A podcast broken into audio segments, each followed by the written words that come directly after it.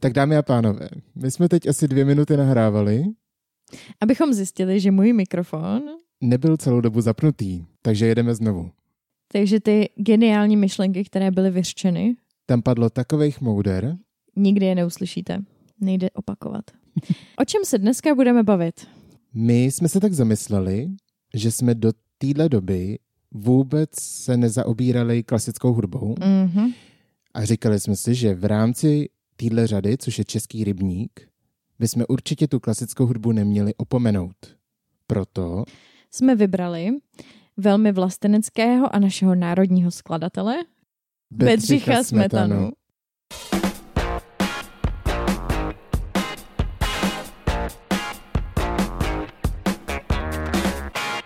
Vendo, ano. Bedřich Smetana se narodil se jménem Friedrich Smetana, mimochodem. OK. A to dne 2. března 1824 v Litomyšli. Takže byl ryba. Jako hmm. znamení, myslím. To jsem pochopila, no. Hmm. Zajímavý. Narodil se v Litomyšli a to hmm. do celkem zámožné rodiny Sládka. Jeho otec jménem František Smetana, jak už jsem zmínila, byl sládek. Mm-hmm. A měl místní pivovar v Litomyšli v uh, nájmu. Mm-hmm. A tam se i narodil náš Bedřich. Jeho otec byl mimochodem ženatý celkem třikrát okay. a měl dohromady 18 dětí. To jsme se zpátky u té Celine Dion, která byla ze 14, jo, no. ale v tehdy to bylo asi jako normální, nemí tolik dětí. Asi jo, no. A hlavně, víš co, když porodíš 18 dětí, tak podle mě aspoň jedno z nich musí být genius. To je pravda. Tím zvyšuješ hrozně moc tu pravděpodobnost toho, Právě, že no. se ti to dítě povede. Že hrozně kombinuješ furt ty geny. Jo, víš no, co? až to prostě vyjde. Až, no, až se ti jedno povede. Blbý je, kdyby to první dítě bylo genius a všechny ty ostatní úplně ne. By byly jenom nákladová položka. Tak je to takový jako, uh, jo, no. jsme možná se mohli přestat snažit. Mm. ale, ale, je pravda, že sedm z nich uh, zemřelo jo. docela v, jako v útlém věku. To se taky což hodně často bylo taky dělo. hodně častý. Bedřich byl ovšem třetí dítě z třetího manželství, Mm-hmm. ale celkem jedenáctý dítě. A pozor, pozor, první kluk. OK. Respektive první kluk, který se dožil nějakého věku. Jo, jasně, jasně. Jeho máma se jmenovala Barbora Linková a pocházela ze skladatelského rodu. Mm-hmm. A ani jeho otec nebyl úplně hudbou nepolíben. Byl to nadšený amatérský muzikant, věnoval se komorní hudbě. A právě proto Bedřicha vedl k hudebnímu vzdělání. Už od raného dětství ho učil hrát na housle Mm-hmm. a potom v pěti letech mu umožnil se učit hrát na klavír. A velmi rychle si myslím, že si všichni všimli toho génia, který v něm dřímal. Mm-hmm. A již v šesti letech uh, měl za sebou svoje první veřejné vystoupení v Litomyšli. Tak to začalo docela brzo. Jo, jo, jo. A hned v sedmi složil vlastně svoji první skladbu. Hezký. Jako Mozart to není, ale...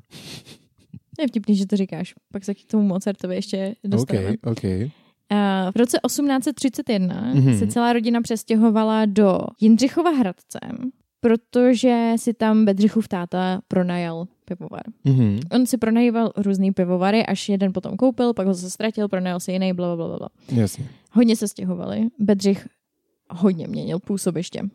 V Jindřichově Hradci Bedřich dokonce i poznal uh, svoji budoucí ženu, Mm-hmm. která teda v té době ještě byla malý dítě a on byl taky malý dítě, tak to je protože, protože to byla dcera vlastně rodinného kamaráda, Mm. kamaráda jeho otce, Jasně. Kateřina Kolářová se jmenovala. To je hezký jméno. Mm-hmm.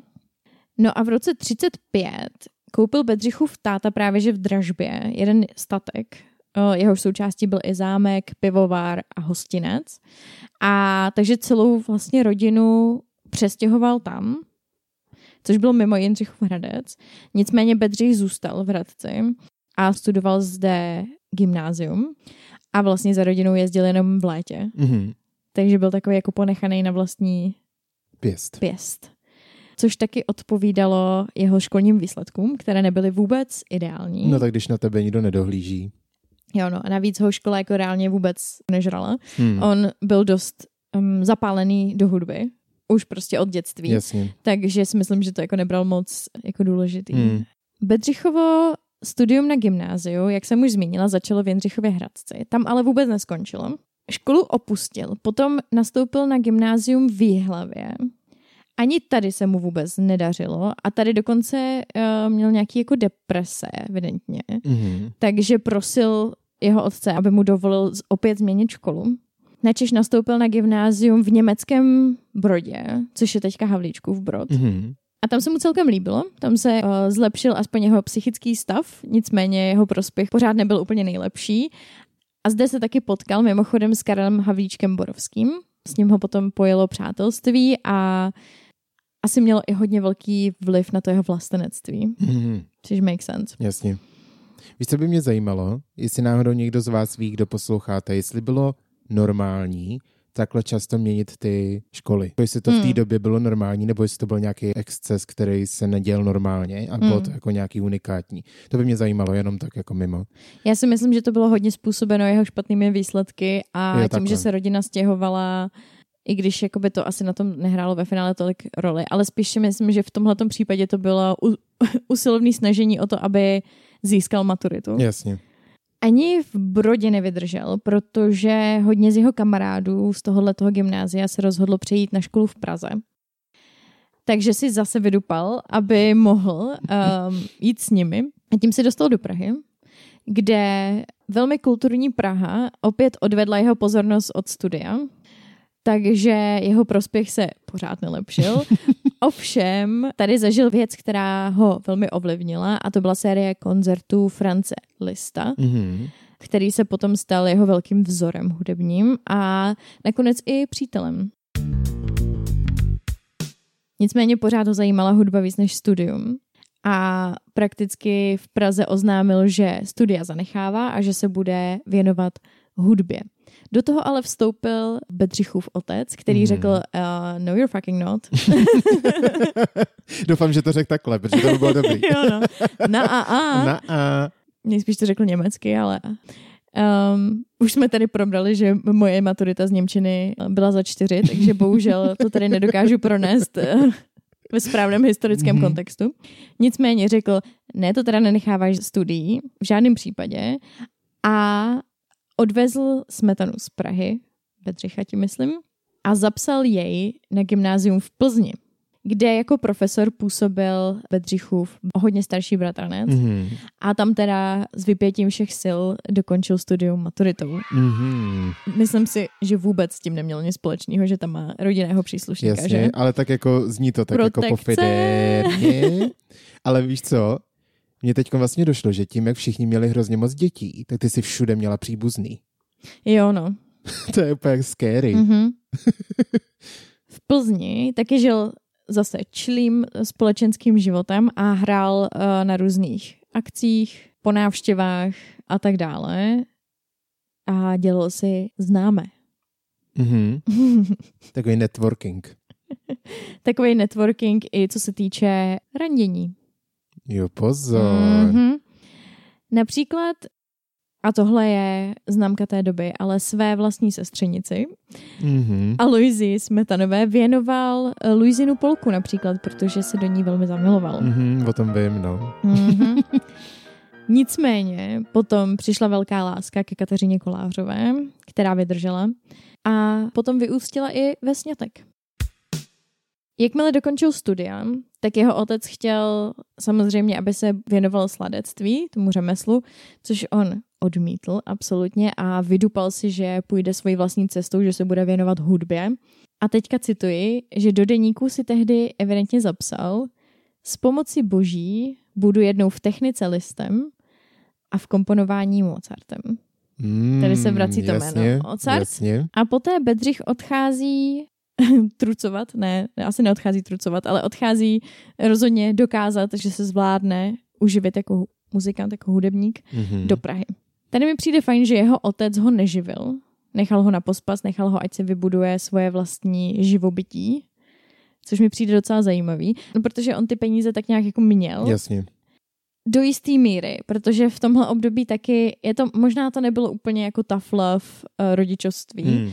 jakož to, že se dostal trošičku do finanční tíže, ten otec. Aha. A třeba by mu i pomáhal, ale nemohl. Hmm. A dokonce v tu chvíli i prodává tu nemovitost, Jasně. tu usedlost, kterou, kterou zakoupil a odchází vlastně zase do pronájmu dělat sládka v Obříství.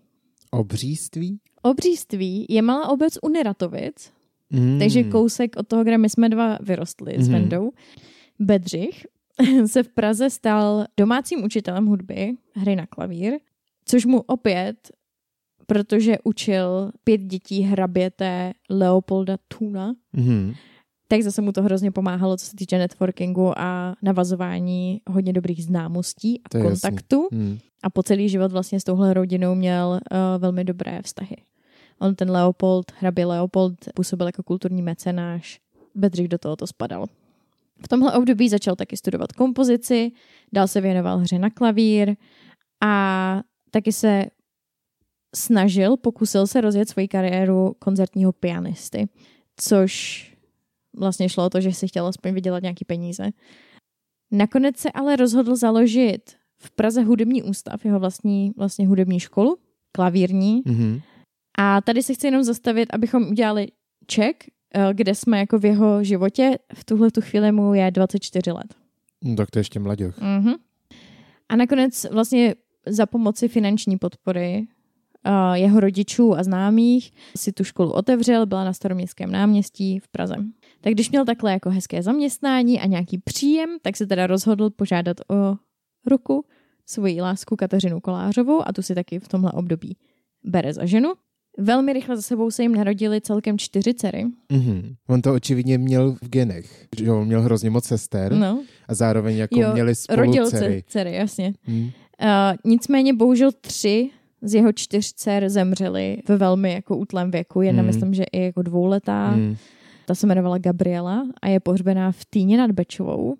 Mimochodem Týn nad Bečovou vyprodukoval YouTube video o návštěvách Bedřicha Smetany do jejich obce. Mm. On tam měl nějaký příbuzenstvo. Aha. Jezdil tam a nakonec tam právě, že pohřbil svoji dvouletou dceru Gabrielu a to je taky naposled, kdy tam byl. Mm. A ona tam má pomníček a je tam, myslím, že i nějaká stezka, který místní pořád říkají Gabrielka. To je hezký. Po té holčičce.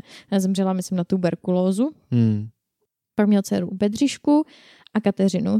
Naživu potom zůstala jenom jeho dcera Žofie, ta čtvrtá.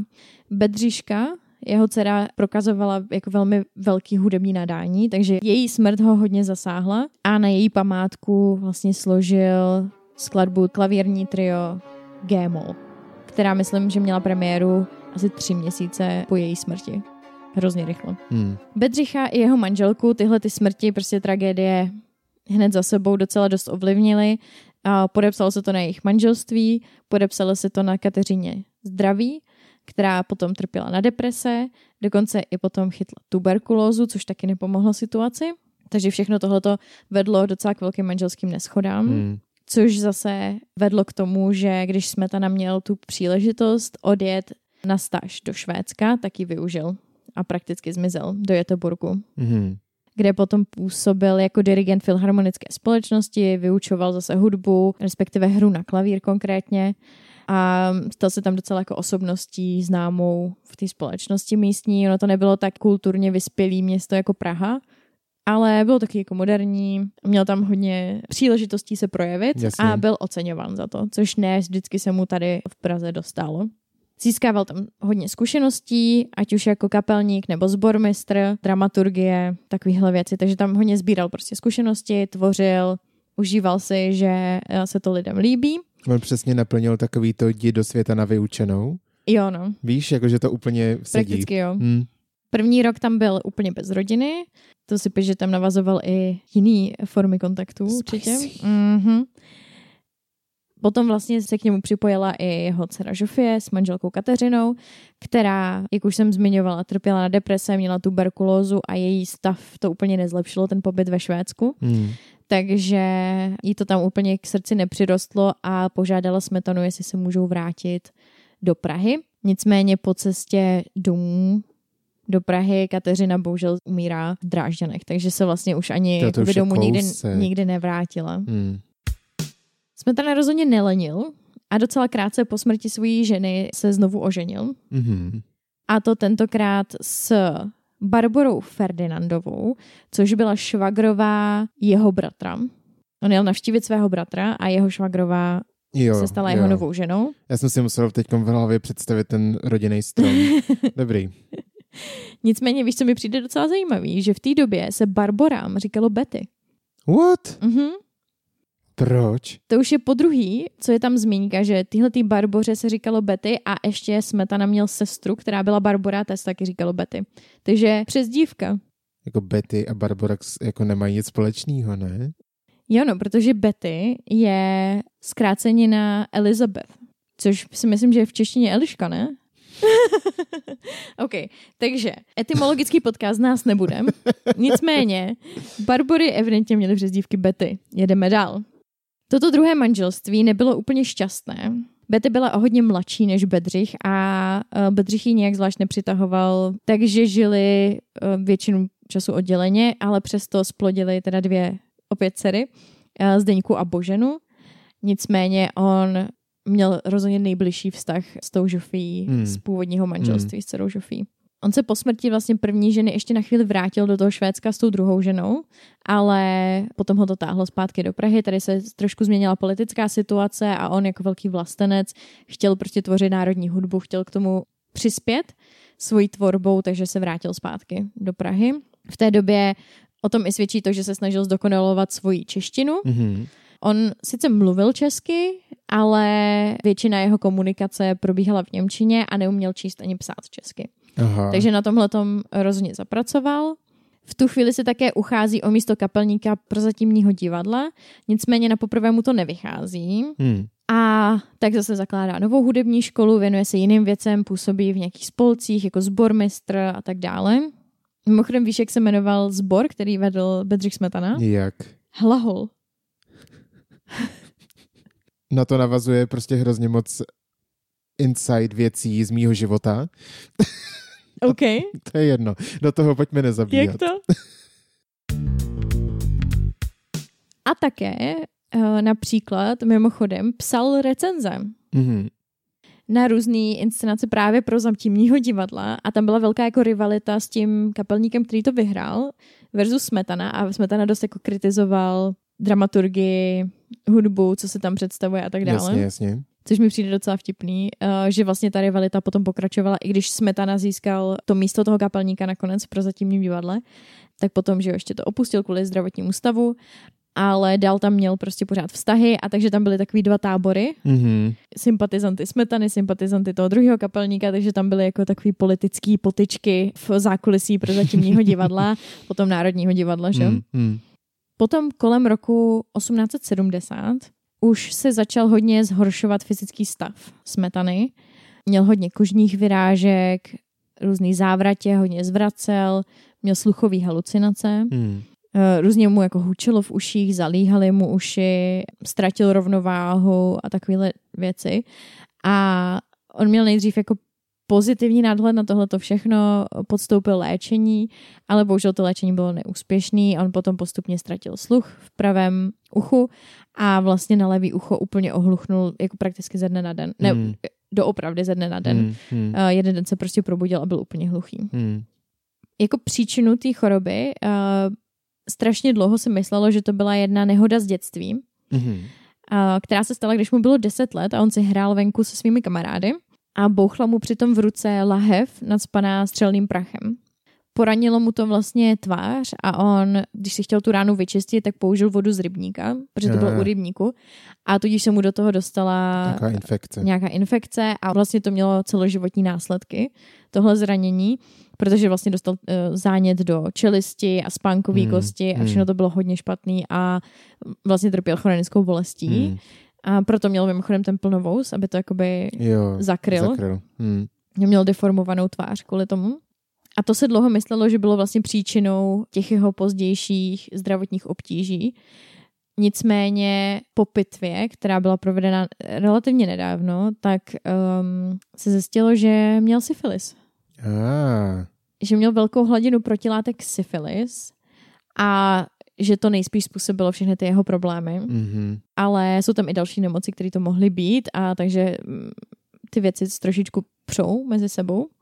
Nicméně tenhle zdravotní stav a tyhle problémy spojené s tím, že vlastně nemohl pracovat, eh, v Praze bylo drahé žít, tak kvůli tomu přijal pozvání svého zetě, takže manžela té dcery Žofie, aby přijel žít do Jabkynic u Mladé Boleslavy. Mhm, mhm.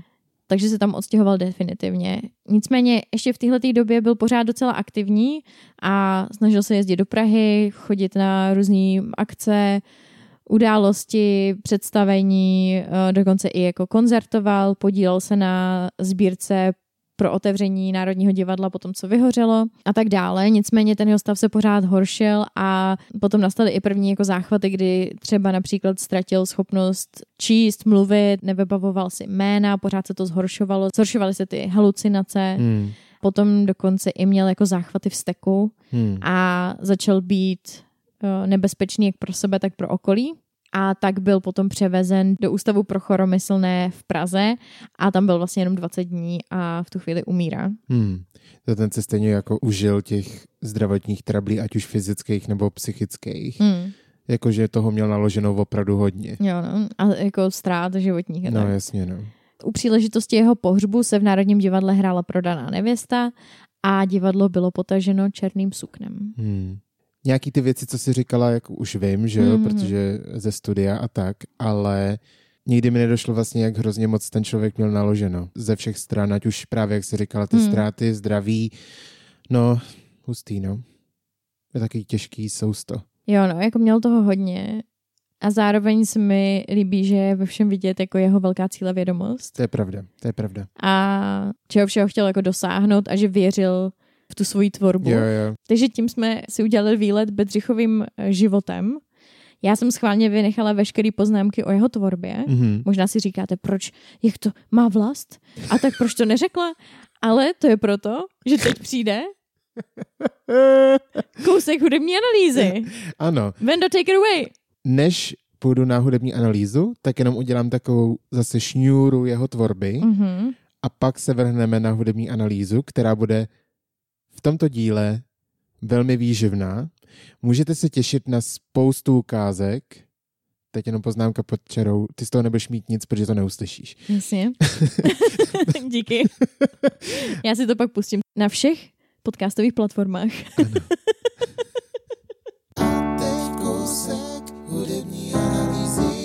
Takže začneme tou šňůrou a pár zajímavostí vám řeknu ohledně hlavně jeho oper, než se právě dostanu do té hudební analýzy, tak jak ji znáte v tom pravém slova smyslu.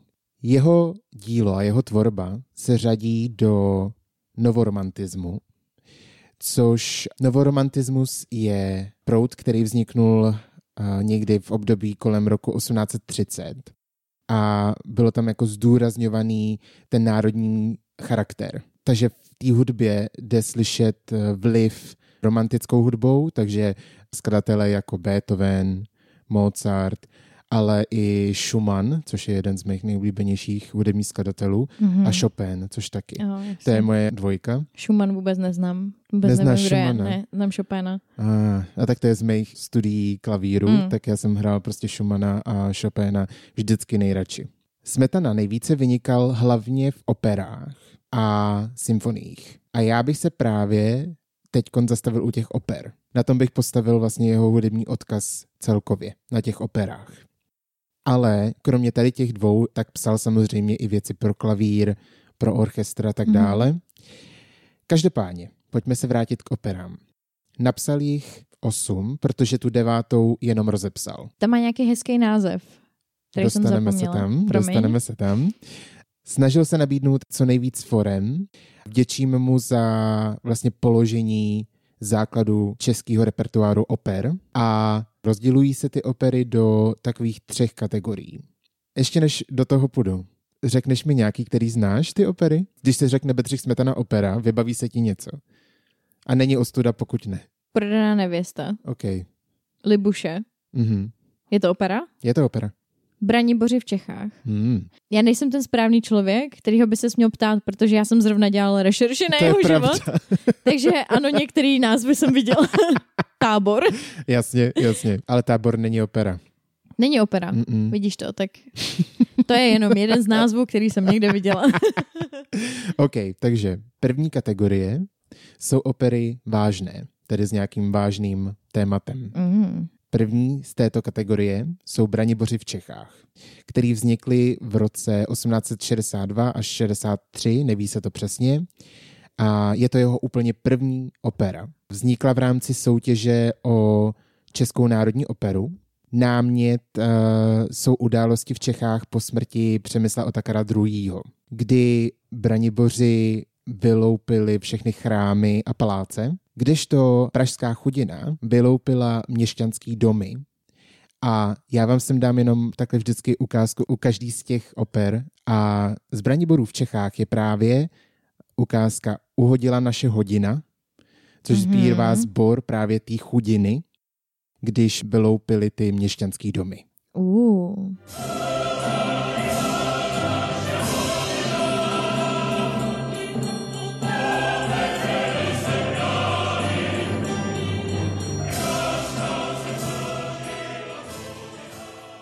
Další opera, která patří k těm vážným operám, je Dalibor. Ano, Dalibor. Ta vznikala v roce 1866 až 67. Premiéru měla hned rok na to, takže v roce 68, v Novoměstském divadle Praha. Bylo to u příležitosti položení základního kamene při stavbě Národního divadla Mm. a sám při té premiéře i tuhle operu dirigoval. Hlavní postava tady té opery je Dalibor samozřejmě, Bylo by divný, kdyby to byla jiná postava. No.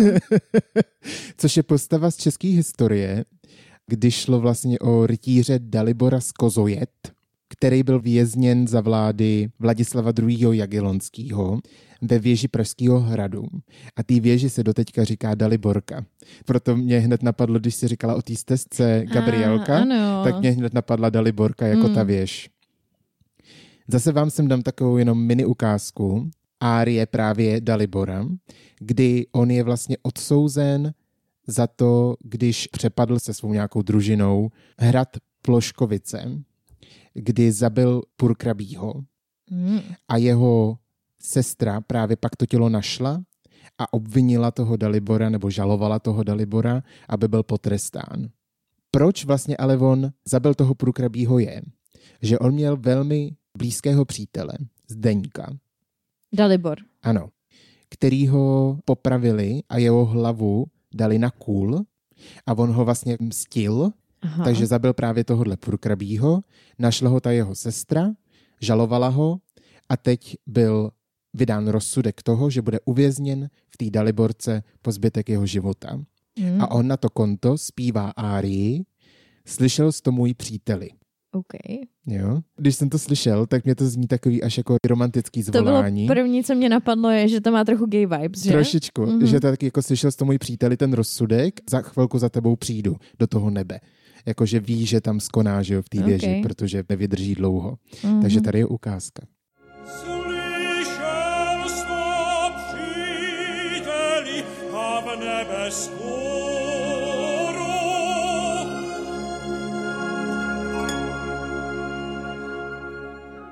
Třetí v této kategorii je opera Libuše. Ta vznikla v roce 1872 a byla uvedena až v roce 81. Samozřejmě děj je o eh, legendě o kněžně Libuši, obviously, a byla zamýšlena jako korunovační opera, a to Josefa I. Jenže k té korunovaci nedošlo, takže se tato opera použila u slavnostního otevření Národního divadla, potom samozřejmě Národní divadlo bohužel vyhořelo, tak i potom uh, vyhoření uvedli tu operu znovu a pak byla znovu tato opera předvedena při znovu otevření Národního divadla. Takže jakmile slyšíte o otevření požáru nebo znovu otevření Národního divadla, určitě by se vám teď měla vybavit Libuše. To je dobrý vědět do různých kvízů, ať je to jakákoliv událo, co se týče Národního divadla, tak Přesně Libuše je tak. odpověď. Přesně tak. Ukázku. Tentokrát nemám žádnou árii ani zbor, ale jenom instrumentální, protože v předeře této opery jsou použity fanfáry a tyto fanfáry a tato část této opery Libuše se používá při příchodu prezidenta České republiky a taky při novoročních projevech, nebo teda v poslední době to byly vánoční projevy, tak vždycky v té znělce právě slyšíte fanfáry z této opery. Já bych chtěla mít vlastní fanfáry. Já taky, to, to Že? musí být hrozně fajn, že kamkoliv bych přišel, tak by začaly znít nějaký Jo, no. fanfáry. Ježiš, jo. Jak by zněla moje fanfára? Rozhodně by to byla elektrická kytara, si myslím. O, oh, OK. Hm. Nějaký pořádný hrábnutí do stron. Jo, no. Nějaký pořádný power chord. U mě by to bylo něco jako hrozně funky. Funky, OK. Aha. Jako nějaká basa, jo? Jo, jo, a nějak by si jako úplně nakráčel. Tak jsem tady. To by bylo super. Každopádně tady máte teda fanfáry, co vítají prezidenta České republiky.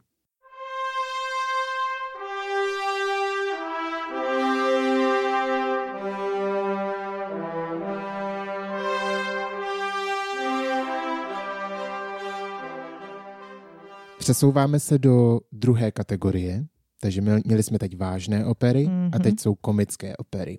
První tady z těch komických oper, tak tam spadá už dneska několikrát zmíněná Prodaná nevěsta, která vznikla v roce 1864 až 66.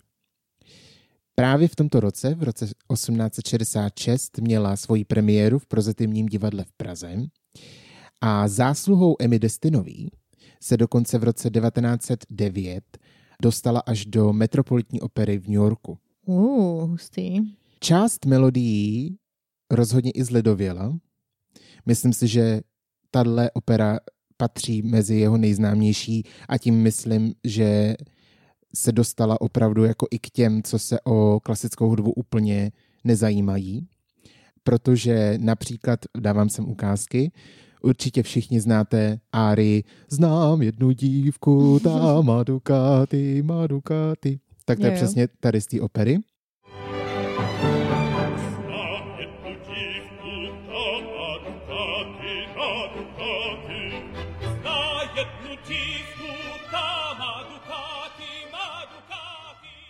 Nebo například zborová část této opery Proč bychom se netěšili.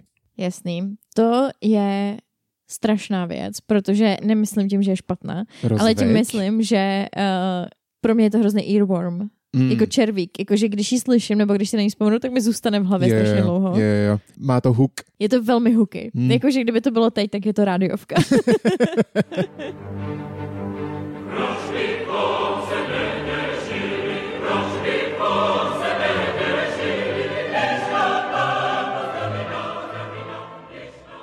A druhá z těch komických oper je opera Dvě vdovy, která vznikla v letech 1873 až 74. Premiéru první měla v březnu 1874 zase v Prozatímní divadle, zase ji sám i dirigoval a tady bohužel opravdu neměla vůbec žádný úspěch. A proto Bedřich Smetana tu operu přepsal, takže změnil dialogy, změnil hudbu a i charaktery a uvedla se druhá premiéra, obnovená jakoby, v říjnu 1874, takže asi sedm měsíců po té první premiéře. A tentokrát ale měla mnohem větší úspěch.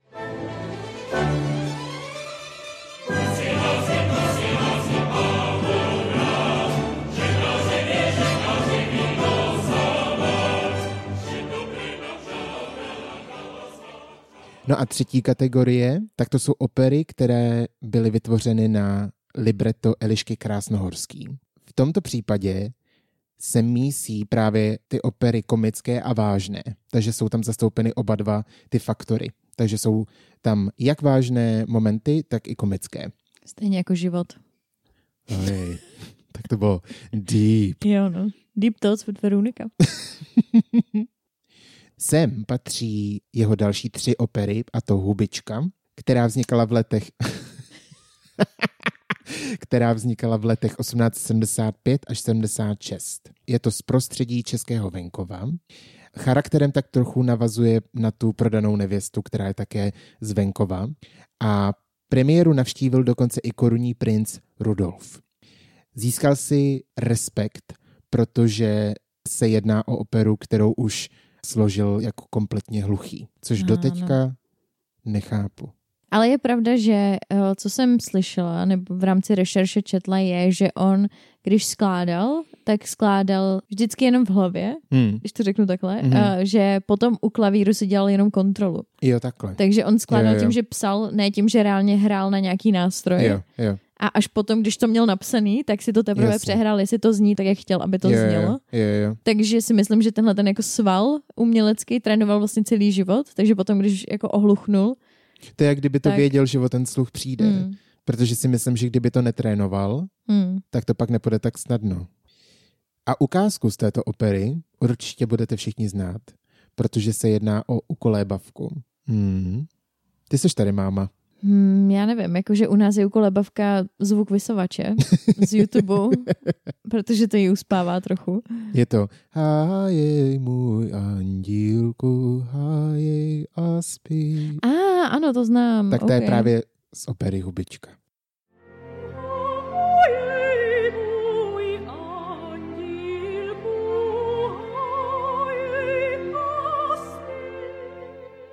Jestli si myslíš, že tohle zpívám dceři, tak to máš o mých pěveckých schopnostech mnohem vyšší mínění, než jsem si myslela. Druhá opera je opera Tajemství. Uh, Tady trošku budem tajemný. Vznikala v roce 1877 až 78. Už se zhoršoval jeho zdravotní stav v této době a někteří znalci označují tuto operu jako nejdokonalejší z jeho tvorby. Ukázku k této opeře jsem vybral, protože ta árie, kterou uslyšíte, mi přijde hrozně vtipná, protože se jmenuje Jsem žebrák. Já nevím, prostě posuďte sami.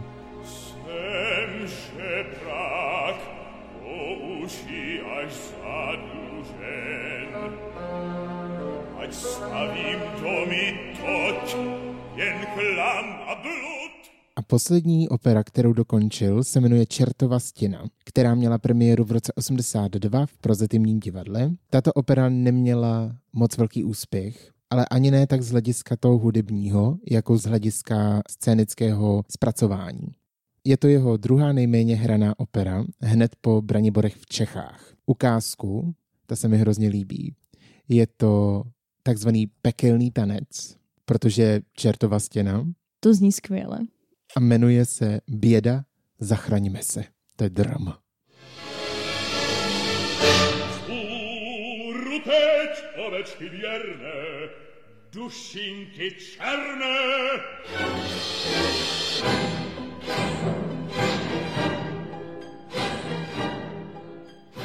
Každopádně ten motiv čertů je dost běžný u Smetany, protože i ta opera tajemství, tak tam je taky čert. Ta čertová stěna, tak jasně, tam je uh, čert Rarach, který navádí lidi, aby porušovali sliby a tím jako hříšnili. No a pak už jenom ta poslední devátá, kterou bohužel už nedopsal, s tím krásným jménem a to je Viola. Ano, Viola, já jsem si říkala, že to mělo krásný. Můžu jenom říct, Mm, že ta postava Raracha, podle mě bys to byl skvělý. já? Mhm, v Mm. takovéhle roli. To by, to by ti mega šlo. A ty trochu vypadáš jako čert. Já teda jako hodně vypadám jak čert, takže to docela sedí. Každopádně teda Viola se hodně vymyká právě tady z těch všech, o kterých jsem teď mluvil, protože ty všechny dosavadní opery byly hodně z českého prostředí nebo na nějakých českých základech a tato vznikla z motivu Večer tří královí od Shakespearea. Takže proto se hodně vymyká. A fragmenty z té opery tvoří asi 14 minut. Takže to je jediné, co se dochovalo, je asi 14 minut hudby. Škoda, že to nedokončil, ale co čas vzal, čas vzal. What the Deep fuck? Thoughts with Václav. Tak to byly opery a my se teď vrhneme na pravou hudební analýzu. Mezi jeho další velký dílo rozhodně patří Má vlast. Tak tam vím, o co se jedná. Hmm. Je to cyklus šesti symfonických básní. A to, Tam patří tábor. ano, Ano. přesně tak. Je to Vyšehrad, Vltava, Šárka, z českých luhů a hájů, Tábor a Blaník. O každé budu mluvit, myslím si, že víc než podrobně. Je to jeho vrcholný dílo, vznikalo mezi lety 1874 až 1879. Celý to vzniklo za jeho hluchoty. To je fakt síla, že? Je že to, já to jako nechápu. on to vlastně nikdy neslyšel reálně. Přesně. Ale jako hlavně, co je v té hudbě všechno jak schovaný a co vám ta hudba přináší a jaký máte z toho požitky a že vidíte úplně ty obrazy toho, co to má znázorňovat, je absolutně nepochopitelný, že to dal hluchej. To je naprosto pro mě nepopsatelný a- a vůbec eh, to nechápu. Dílo vzniklo za dozvuku Českého národního obrození. Je to vůbec první nahrávka České filharmonie na gramofonovou desku Kecáš. v roce 1929. To mojí prababičce bylo 9 let. Fun fact. Fun fact. Každoročně se hraje 12. května při výročí jeho umrtí a zahajuje toto dílo festival Pražské jaro. Ty první čtyři symfonické skladby vznikly během jednoho roku. Pak měl pauzu a vznikly ty další dvě, kdy už on to cíleně napsal za účelem dokončit ty čtyři první. Tak, a my se teď vrhneme na jednotlivý symfonický básně. Uh, já se jako jsem nadšená. První tedy, jak jsem zmiňoval, je Vyšehrad. Začíná to zvuky harf, který jsou použitý i jako znělka Českého rozhlasu 2 Praha. Tenhle ten motiv rozhodně znáte. Tento námět, ten hudební, co hrajou ty harfy, vznikl té osudné noci 20. října roku 1874, kdy u něj propukla ta naprostá hluchota.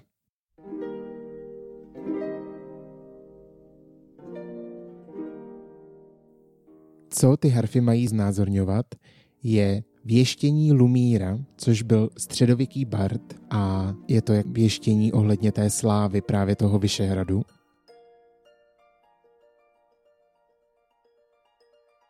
Dále báseň znázorňuje vznik a růst Vyšehradu, kdy už vlastně pak slyšíme i dechy a smyčce.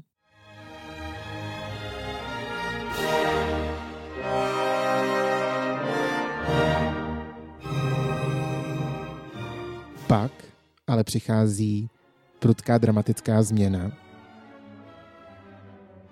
která zdůrazňuje pád hradu a jeho zkázu.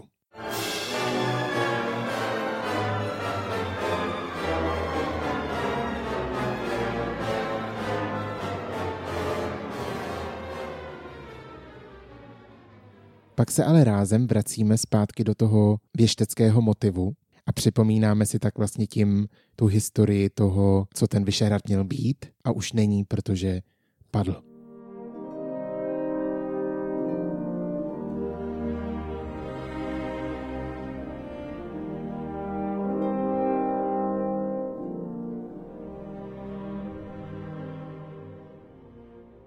Celá ta báseň končí takovou smutnou zádumčivou písní, kdy zní to jako, když někdo bolestivě právě vzpomíná na to dobrý období toho hradu.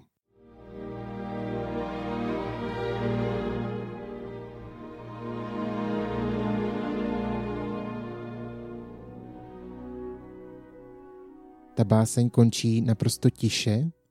To by mělo zdůrazňovat ten přesun k té Vltavě, což je další báseň z toho cyklu.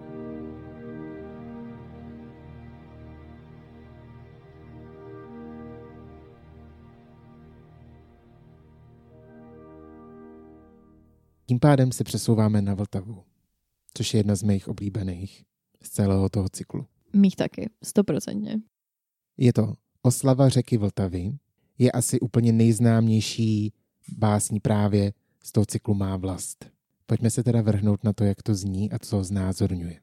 Úplně na začátku můžeme slyšet dvojspěv těch proudů a pramínků, ze kterých se ta Vltava tvoří.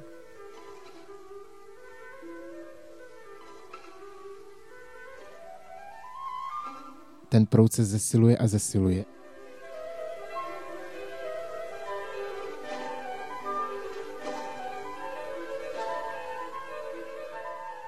až přijde nám všem známý motiv, kdy už ta Vltava je jako celá honosná řeka a my ji můžeme i v té hudbě slyšet a vidět v její plné kráse.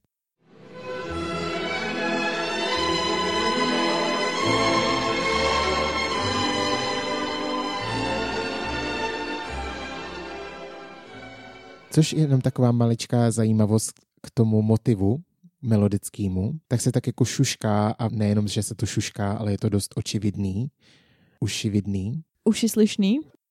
Uši slyšný je skvělý termín, protože ten motiv je v molový tónině a když ten motiv předěláte do durové tóniny, tak je to kočka leze dírou.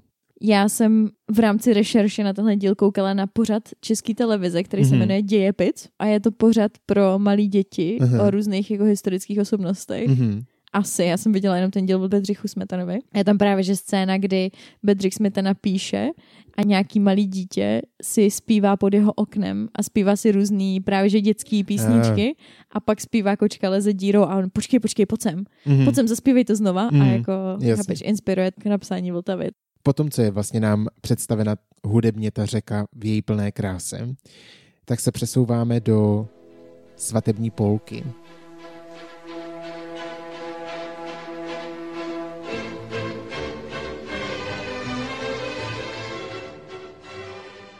Což není už jenom o té řece, ale je to i o spojení s českou vesnicí. A proto je zdůrazněná ta polka. Ta řeka protýká tím krajem a míhá ty vesnice a proto je tam zdůrazněný ten tanec, protože polka je jeden z uh, nejběžnějších tanců.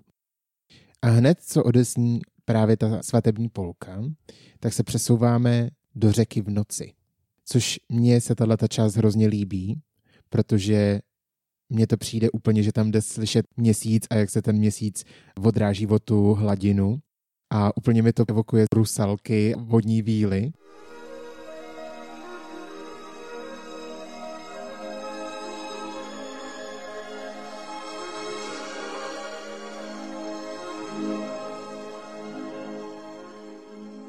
Pak se nám ta báseň trošku zdramatiční, kdy ta řeka tak jako různě bojuje, aby se dostala už do té Prahy, kam vlastně míří a kde i ta báseň tím končí.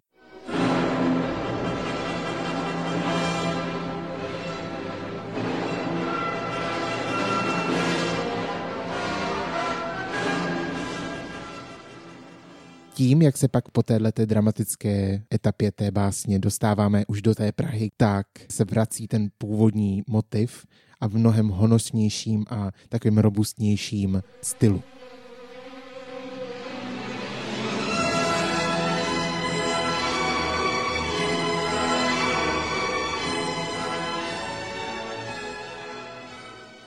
Pak taková zajímavost, že jakmile ta Vltava míjí Vyšehrad, tak se objeví motiv melodický právě z té předchozí básně Vyšehrad. To je strašně super propracovaný. Je to, To je úplně, tak dobrý nápad. to je tak hrozně skvělý. A že když tohle to pak všechno víš, ty to slyšíš v té hudbě. A posloucháš to jako za sebou. Ano. Tak jak to bylo myšleno Jo. poslouchat. Jo. Stejně jako Alba mimochodem. Ano. My to nikdy nepřestaneme promovat, aby Ne. lidi poslouchali Alba tak, Jo, jak se no. mají poslouchat. V závěru téhleté básně mizí řeka v dáli a proto už se celkově hudebně vytrácí.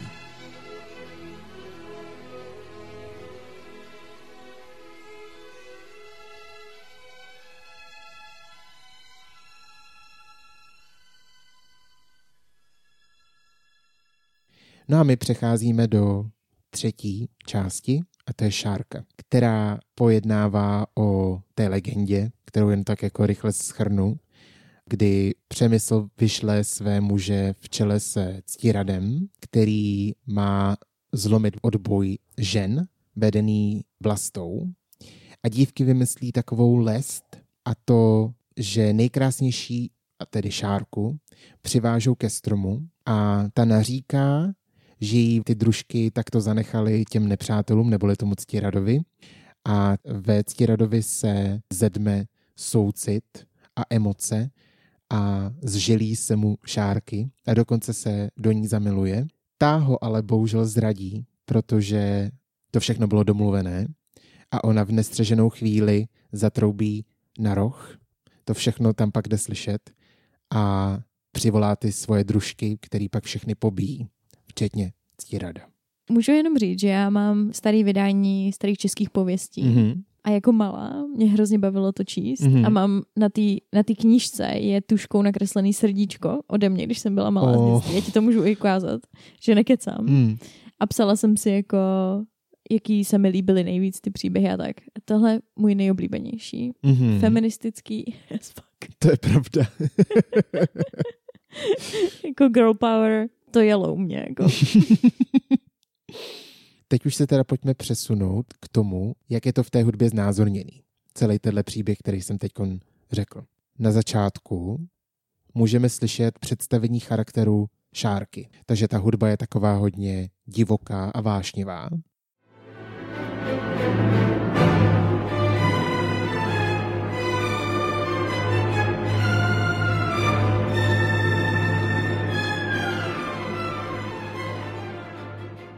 Pak přecházíme k tomu, což jsem někde našel, že tam jsou totiž v pozadí takový trioly, což jsme taky v tomhle podcastu řešili, a je to jako že jak ctírat jede na koni. Prej. Takže posuďte sami, jestli vám to taky tak zní.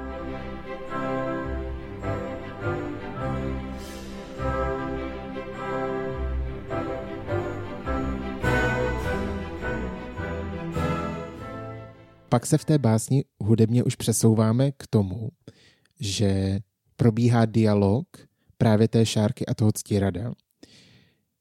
Můžeme tam slyšet naříkání té šárky, jak byla nešťastná z toho, že jí tam zanechali ty družky. A jí znázorňuje zvuk klarinetu, který tak jako naříká.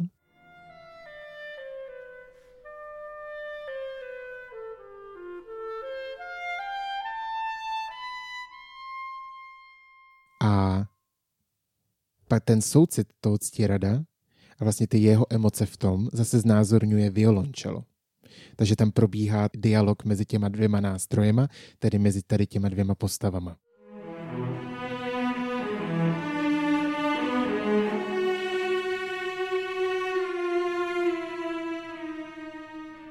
Celý to vlastně vyvrcholí tím, jak se ten ctirad zamiluje.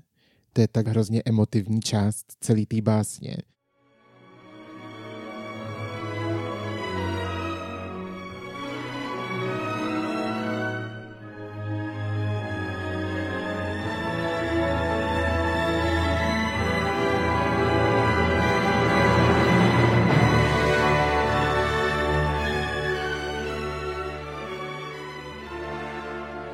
Je tak hezky znázorněný zamilování. Mm-hmm. Víš co, ty tam najdeš opuštěnou naříkající ženu a prostě se ti jí zželí, máš jí zabít, že jo? Nezabiješ Mhm, mhm, jí, zamiluješ se, ale úplně tak hlubokou láskou, nebo aspoň tak, jak to je jako z té hudby je znázorněný. Mm-hmm. Oh, A ona tě pak zradí. no a to k tomu se A k dostaneme. tomu přicházíme. Mhm. Pak se ta hudba tak trošku uklidní, to znamená, že vlastně celá ta situace se tak jako deeskaluje a až je tam mírně ticho v téhle části a do toho zatroubí šárka na lesní roh. To je taky hrozně hezky znázorněný, protože to je až úplně skoro do ticha.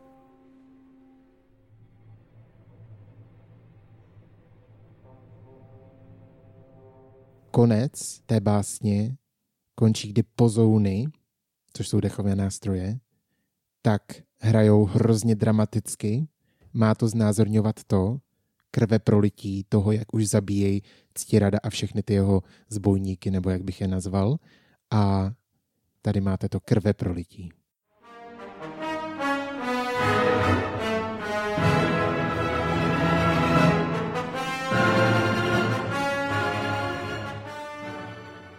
Do této chvíle jsme vždycky měli nějaký větší příběh zatím, kdežto teď už jsou to spíš takový, jak kdyby se představila olejomalby, znázornění nějakého pocitu nebo nějaké tématiky. Proto už tam není tolik děje zatím. Takže teď už jdeme do takového jako impresionisticky dělaný hudby. Přesně tak. Mm. A to z českých luhů a hájů. Všichni chválí ten začátek, který je takový hodně jako dramatický. Moc mi nesedí k té krajině, že by to tak mělo znázorňovat, ale celkově mně se to líbí, protože on se inspiroval, když tuhle báseň psal, právě přírodou kolem Jabkenic. Já tam dokonce i slyším občas takový jako potůčky. Je to hodně tak jako subjektivní, jo, berte to s rezervou, ale hrozně se mi to líbí. Myslím si, že zvlášť v téhle básni z českých luhů a hájů jsou velký plátna. Jako kdybyste koukali v takový ty typický český krajině z nějakého kopečku mírného na ty panorama těch polí, luk a těch kopečků a úplně krásně si myslím, že to tam je znázorněný. Rozhodně si představuju český ráj. Mhm, mhm. Jo, tam, Jo, víš co, jo. Kozákov, Jo, jo, sedí. to by známý Kozákov, ten výhled na ty trosky, chápeš? Jo, jo, jo, jo, ano.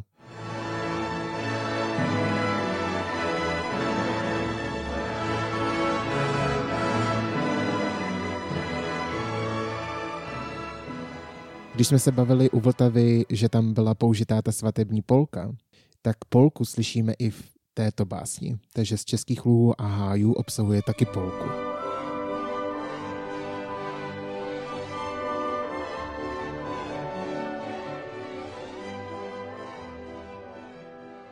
Pak si dal Bedřich Smetana tři roky pauzu od tvorby tady toho cyklu a přišly pak dvě poslední básně. A to první z nich je Tábor. Tábor je hudební obraz husitství, tedy vytrvalosti a neústupnosti a jde to z té hudby opravdu slyšet. Hlavní hudební motiv je chorál Ktož jsou boží bojovníci, což to je s husitstvím spojený. Ikonický. Já ti do toho vždycky musím aspoň něčím stoupit.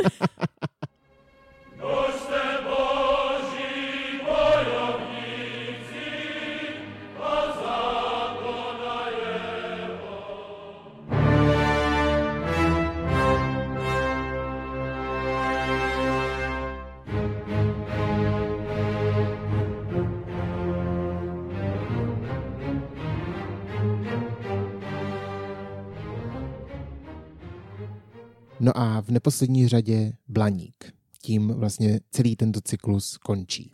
Blaník na svém úplném začátku úplně krásně navazuje furt na ten tábor. A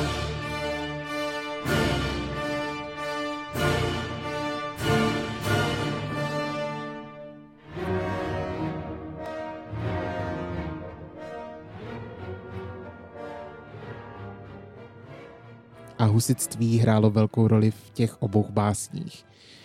Nejenom v tom táboru, ale právě i v tom blaníku. Ta spojitost s tím táborem není jenom na tom začátku, ale já bych to nazval takovým jako volným pokračováním toho táboru, protože ty motivy a ten hudební výstup z toho je vlastně hrozně podobný. Vlastně celé to má pojednávat o tom, že v Blaníku čeká to vojsko, které vyrazí pomoc českému národu, až mu bude nejhůř. Já jsem se ale dočetl, že Bedřich Smetana se nepřiklánil k té verzi, že tam je jakoby svatováclavská armáda, ale naopak, že tam jsou ty husité. Proto i ta symfonická báseň Blaník furt dost naráží a hraje si s tou myšlenkou těch husitů. A protože my jsme realisti, tak víme, že tam nikdo není. A že si musíme pomoct sami. Teď se zkazila jako ideje tolika lidem. Styď se. to je naše ale- poslední záchrana. No, vtipný. Ale víš, jak si to představuju? Mhm. Já v mojí hlavě. Je to jako ta armáda těch kamenných rytířů v Bradavicích v Harry Potterovi. Mm. Jak v tom posledním díle McGonagallová Jasně, řekne jo. to něco lokomoto. Jo, jo, jo, jo. I've always Lokomoto. wanted to use that spell. Víš, jak tam Jo, jo, jo. jsou ty bojovníci kamenný, tak takhle si to Mhm, představuju. Přesně. to potřebujeme, sedí. akorát potřebujeme tu McGonagallovou, aby Mm. je probudila. Mm, to je věc druhá. Úplně na samém závěru jsou fanfáry, který právě, aspoň teda u mě, mají značit ty pozitivní vyhlídky do budoucnosti.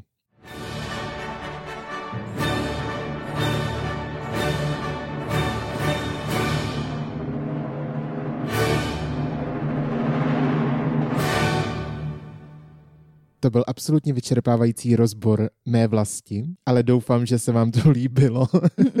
No já jsem si to užila mega. mm. obrovský kus práce, děkujeme Vendo. Nemáte Dobrá zač. práce, good job, to povedlo. Já jsem nadšená a hrozně se těším, až to uslyším uh, celý jako postprodukčně se všema ukázkama a tak. Takže já jsem v tomhle díle nadšený fanoušek a posluchač hudební analýzy. A ve všech dílech vlastně. Um, a protože tenhle díl už tak je celkem dlouhý, tak moc děkujeme za poslech. Moc krát vám děkujem. Doufáme, že se vám líbil náš výlet i do klasické hudby. Mm-hmm. Je to pro nás hodně jako vystoupení z komfortní zóny, si myslím. Proto nám to trvalo delší dobu to připravit, protože jsme to chtěli udělat dobře a správně a hezky. Přesně tak. Tak doufám, že se nám to povedlo. Mhm. Pokud se nám to povedlo, tak určitě můžete sdílet tuto epizodu nebo jakoukoliv jinou epizodu, kterou máte rádi na svých sociálních sítích, to by nám moc pomohlo. Mm-hmm. A děkujeme vám. Ohodnoťte nás, sledujte nás, poslouchejte nás. Mějte se krásně. Mějte se. Čus. Čau, čau.